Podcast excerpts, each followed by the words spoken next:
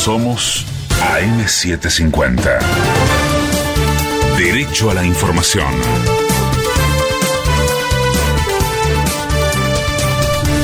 Es la hora 6, 52 minutos. El cielo está despejado en la ciudad de Buenos Aires. Humedad 86%, temperatura 14 grados. Partido otro vuelo a Moscú en busca de 700.000 vacunas Sputnik V.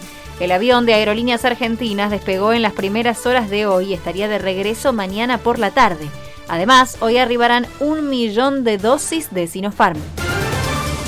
La ciudad aceptó incrementar las restricciones luego del viernes. Así lo manifestó el jefe de gobierno porteño durante una videoconferencia junto a otros 11 gobernadores y el presidente.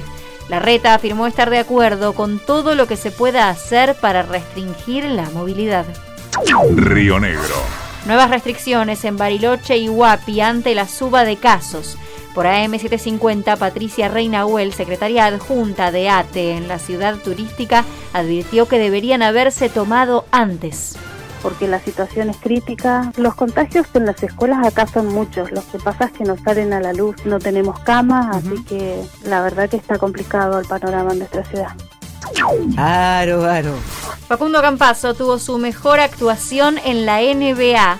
Fue en el partido en el que Denver Nuggets venció por 114 a 112 a New Orleans Pelicans. El cordobés marcó 19 puntos, aportó 10 asistencias y 6 rebotes. Se espera una máxima de 24 grados para esta tarde. En este momento el cielo está despejado sobre Buenos Aires. Humedad 86%, temperatura 14 grados. Guadalupe Regalci.